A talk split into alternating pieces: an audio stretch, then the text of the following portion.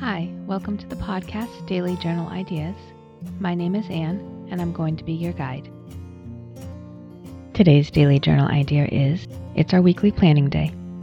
So sit down, write out a to do list, everything that you can think of that you would like to get done, should get done, need to get done, appointments, reminders, stuff like that.